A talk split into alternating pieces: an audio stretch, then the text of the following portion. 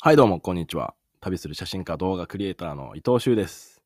えーこの間までですね、東京に1週間ぐらい滞在して、あの、写真展の PR 活動をさせてもらってたんですけど、今はというと、福島県のいわき市に来ています。このいわきっていう街ね、僕、日本で一番大好きな街で、で、あの、実は2018年から写真家として本格的に活動した時に、一番最初に写真展をやった場所がこのいわきなんですよ。まあ、あの、ご縁があってね、一番最初の場所になったんですけど、そこで、あの、まあ、要は、写真家としてのこの駆け出し、一番最初に写真展をやって、そこで、まあ、作家としてね、会場に立ってイベントをやらせてもらったんですけど、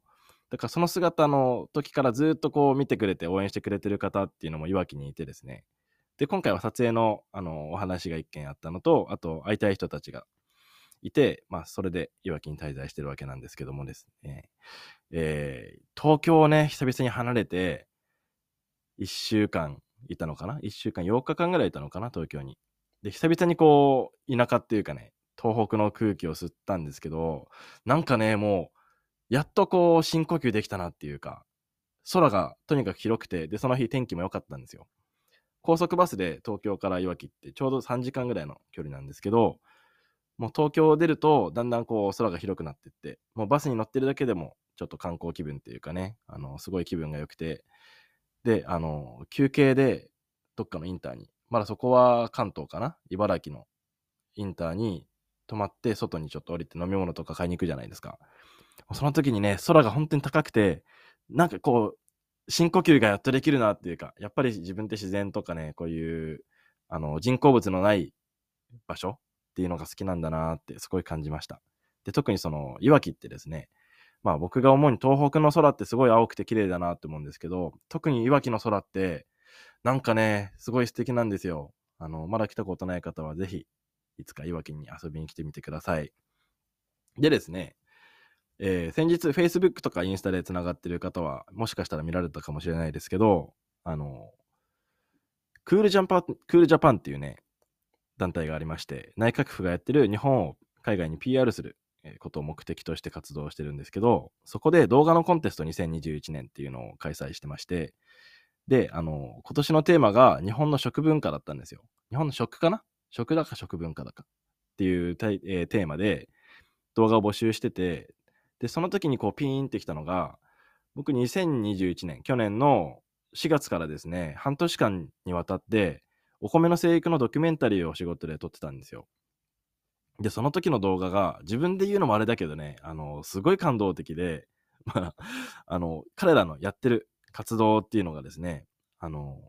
まあ、オーガニックで育ててるんですよ、お米を。ただオーガニックなんじゃなくて、機械を使わない、あの、電気を使わない、もう本当に昔ながらの方法で、お米を育ててみんなで食べていくっていうことを、あの、やっていて、で、それは別に映像に残すためじゃなくて、普通に普段の活動としてやっていて、でも、この様をですね、みんなに見てもらいたいなっていう思いがあったそうで、ふみさんという方なんですけど、ふみさんが僕に依頼してくれて、動画をですね、えーずっと撮らせてもらったんですけど、やっぱりね、あの、僕自身お米を育てたことってないですけど、あの、見ていて大変だなっていう部分ももちろんあるし、でもあの、植物をね、こうやって本当に自然に近い形で、昔から本当にに日本人がやってきた方法で、あの、まあ作って、で、最終的に食べるところ、あの、かまどで焼いたりとか、炊いたりとかね、あの、餅をみんなでついて、で、その時に、えー和服を着てやってたりとか、なんかそういう様をね、映像に撮らせてもらって、すごい感動したんですよ。で、これってやっぱりこう、映像に残させてもらったことに対してもすごい感謝だし、あの、ぜひね、多くの人に見てもらいたいなって感じてたところで、で、その動画をちょうど納品したタイミングで、そのコンテストのことを見て、あ、だったらこの動画ちょっと使わせてもらって、あの、まあ、2分ぐらいのね、日本を PR する動画っていうことだったので、えーまあ、ちょっと出してみようと、出してみました。そしたらですね、あの、なんと、えー48作品ノミネートされて、そこから、あの、入選の作品を選びますよって40作品、48作品の中に、あの、僕が出した動画が選ばれたんですよ。これめちゃめちゃ喜ぶ、あの、嬉しくて、あの、これまでにね、写真のコンテストっていうのには何回か、あの、出したことがあって、で、なんか小さい賞とかもらったこともあったんですけど、こういうね、内閣がやってて、で、これから入選したらたくさんの人に見てもらいますよっていうコンテストで、あの、まあ、リーチがかかったっていうかね、その48作品の中に選ばれたっていうことが、まあ、初めてというか動画のコンテストを出したこと自体が初めてだったんですけど、まあ、しかもその選ばれた作品っていうのが、あの、日本の、まあ日本美味しいものたくさんありますよね。みんなが知ってる通り。で、美味しいものもたくさんあるんだけど、見てて、こう、よだれが垂れてくるようなね、わ、美味しそうっていう、まあ本当に純粋な PR 動画じゃない、どっちかっていうと食の文化を伝えるような、あの、僕の作った動画ですね。その、米ができるまでっていうところを食にかけて、日本の文化と一緒に日本を PR していくっていう目的で動画を作ったんですけど、そういうコンセプトのものが選ばれたっていうこともすごい嬉しかったしね。なんかこう、共感して共感してくれたんだなって、えー、嬉しい思いで。まあ、あとは、これがもし優秀、最優秀賞取ったらどんな未来が待ってるんだろうとかね。あの、まあ、たくさんの人に見てもらうのはもちろんだし、まあ、その賞金っていうものは、このコンテストはなかったんですけど、でもやっぱり、あの、たくさんの人が見れば、それだけ動画を気に入ってくれた人からの仕事の依頼っていう可能性もありますし、まあ、あとは、何かね、こう、自分のなんか書けるものっていうか、何かの企画を持っていくにしても、まあ、こういう賞をいただいてますとかね、いろいろ使えるかなとか、こう、期待が高まってました。でですね、あの、まあ、ノミネートの状態だから、全然入賞とかの保証もないし、えー、つい先日ですね、それの結果発表で YouTube のライブ配信だったんですけど、それも Facebook の方で、あの、今回ノミネートされた作品がもしかしたら選ばれるかもしれませんみたいな感じでシェアしてたんですよ。あと、インスタのストーリーズでも書いてたかな。まあ、このリンクから見れますよっていうね、感じで。で、みんなも、あの、たくさんコメントくれて、入賞したらご飯行こうとかね、お祝いしようとか、メッセージくれたりとかしてて、すごい嬉しかったんですけど、まあ、結果ね、残念ながら入賞できなかったんですよ。まあ、あの、こういうコンテストの結果を見に行くときって、当然自分が入賞してると思って見に行きますよね。あれ違うのかな？俺だけかな？だって自分の名前が呼ばれるとも信じて、期待をして行くからショックなわけだよね。まあ自分の場合はそうで、だからおそらく選ばれるだろうって正直思ってました。あの、それは他の作品よりも自分が優れてるとかっていうことじゃなくて、なんかこうね、やっぱり自分の自信って自分で作るしかないじゃないですか。で、やっぱり自分が作ったものに対して、自分自身はせめて誇りを持っていたいなっていうのは日々感じてるんですけど、せっかくね、こうやってノミネートされて、もうあのリーチがかかって、あと一歩で入選かもしれないっていうところは、あの自分のやってきたこととか、まあ、自分の作った作品に対して誇りを持って、あの胸を張ってですね、まあ、結果がどうであれ、胸を張って、え、見届けたいなという気持ちがあって、まあ見たわけなんですけど、でもやっぱりね、あの、入選してないって分かった瞬間にそうするとショック受けちゃうじゃないですか。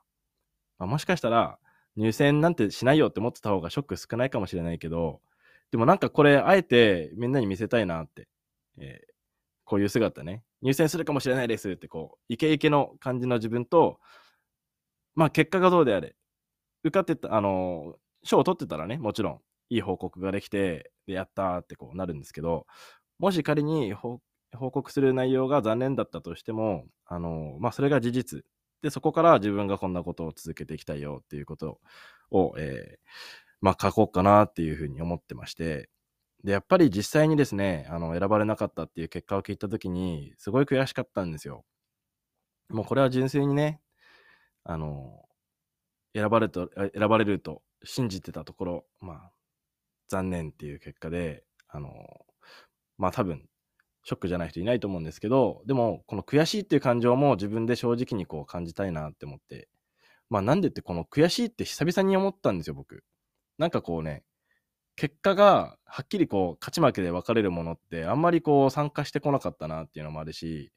まああえて言うんだったら、高校の入試とかね、あの、自分は、えー、っと、なんて言うんだっけ、推薦？推薦で行って、自分の結果的に行きたい高校に行けたんですけど、まあその時も、あの、受かってるか受かってないかっていうね、二択のところをドキドキしながら結果を見に行ったりしたんですけど、まああと部活か。部活で、えー、全国大会に行く行かないとかね。まあそういう勝負をしばらくしてなかったなっていうのもあって、で、ちょうどね、あの、全く別のところで、なんかこの間、最近の小学生とかは、あんまりこう勝負の勝ち負けにこだわらないんだよ、みたいな話を聞いて、まあその平和のね、意識を培うためとか、いろいろこう考えがあるんだね、みたいな話をしてたんですけど、やっぱりね、あの、現実的に勝ちか負けかっていう時ってあると思うんですよ。これが全てにおいてって言ったらそうじゃないけど。でも、あの、まあスポーツにしてもね、絶対に勝者と敗者がいるわけで、で、別に勝者が偉いとか敗者が偉いとかじゃなくて、でもそこに向かっていくことが大事なわけだから。で、その結果っていうのが自分の自信にもつながるし、次のモチベーションにもつながるしって、もうその結果を受け取ってからは自分次第。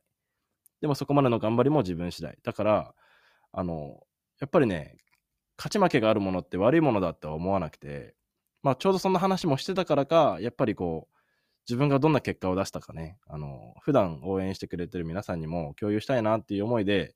えー、まあ発表がありますよっていう告知もしたりとかして、で、結果的に残念でしたっていうね あの、期待に応えられなくて、えー、残念でしたけども、まあそんなことがありました。で、ここで感じた残念な気持ちとか、あの、なんだろうね、悔しいっていう気持ち、これって何なんだろうって、えー、ちょっと考えてたんですよ。なんか悔しいってそもそも何なんだろうね。何だと思いますか？悔しい気持ちを、とそんなに正面から向き合ったことって僕もあんまりなかったんですけど、なんかね、自分の中で行き着いた答えって、やっぱりこう、まあもちろん賞を取りたかったんだなって。えー、取ってみんなにも報告したかったし、そこから得る、なんかこう、今までなかったつながりとか、今までなかった未来っていうのを想像してたから、まあやっぱりそれが欲しかったんだなってでも、あの、まあ、なんで入賞しなかったのかって言ったら、まあ、あの、審査員のね、好みももちろんあるし、で、その、まあ、今回募集してたコンテスト、入賞してた作品は結構、あの、英語でナレーションが入ってたりとか、あの、わかりやすかったんですよ。本当にこう、PR を目的としてて、まあ、自分のやつをそれに比べると、まあ、どうだったかなとかね。あの、この比較するっていうことは、すごい難しいことだと思うんですけど、やっぱりいい人と自分を客観的に比較して上手くなることもあるし、でも比較ばっかしてちゃダメなんだよね。だってあの、表現者なわけだから。自分がこうどんどん新しいものを出していくものが、全て他の人と比較してコピーをしたりとかね、アイデア盗んだものだったら何も面白くないわけで、自分自身からこう出すものとか、自分がいいと思って世の中に発表したものっていうことに対しては、絶対に自分で胸を張っていないといけないし、で、そこに対しての自信っていうのも必要だと思うんですよ。で、さっきも言ったけどね、この自信って誰が作ってるって言ったら、もう自分自身なわけなんだよね。だから、比較しすぎたら、多分、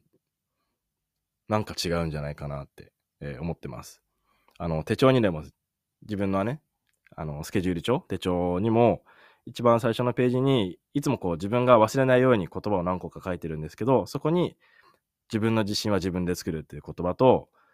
えー、人と比べるなっていう言葉。えー、この2つはですね、僕の師匠、写真家の羽生さんっていう方からいただいた言葉なんですけど、今でもですね、大切にしながら、そのノートに書いて毎日見るようにしてるんですけど、やっぱり本当にその通りで、もし周りから認められなかったとしても、自分だけは自分のことを認められる人でありたいし、あの、自信というかね、本当に自分がこれを表現したいんだっていうことに対して、勝ち負けとか、あの、正しい、正しくないってないんですよ。自分がちゃんとやりたいことをやれてるかやれてないか、それだけがすごく大事だと思うから、まあちょっとコンテストの話とはまあ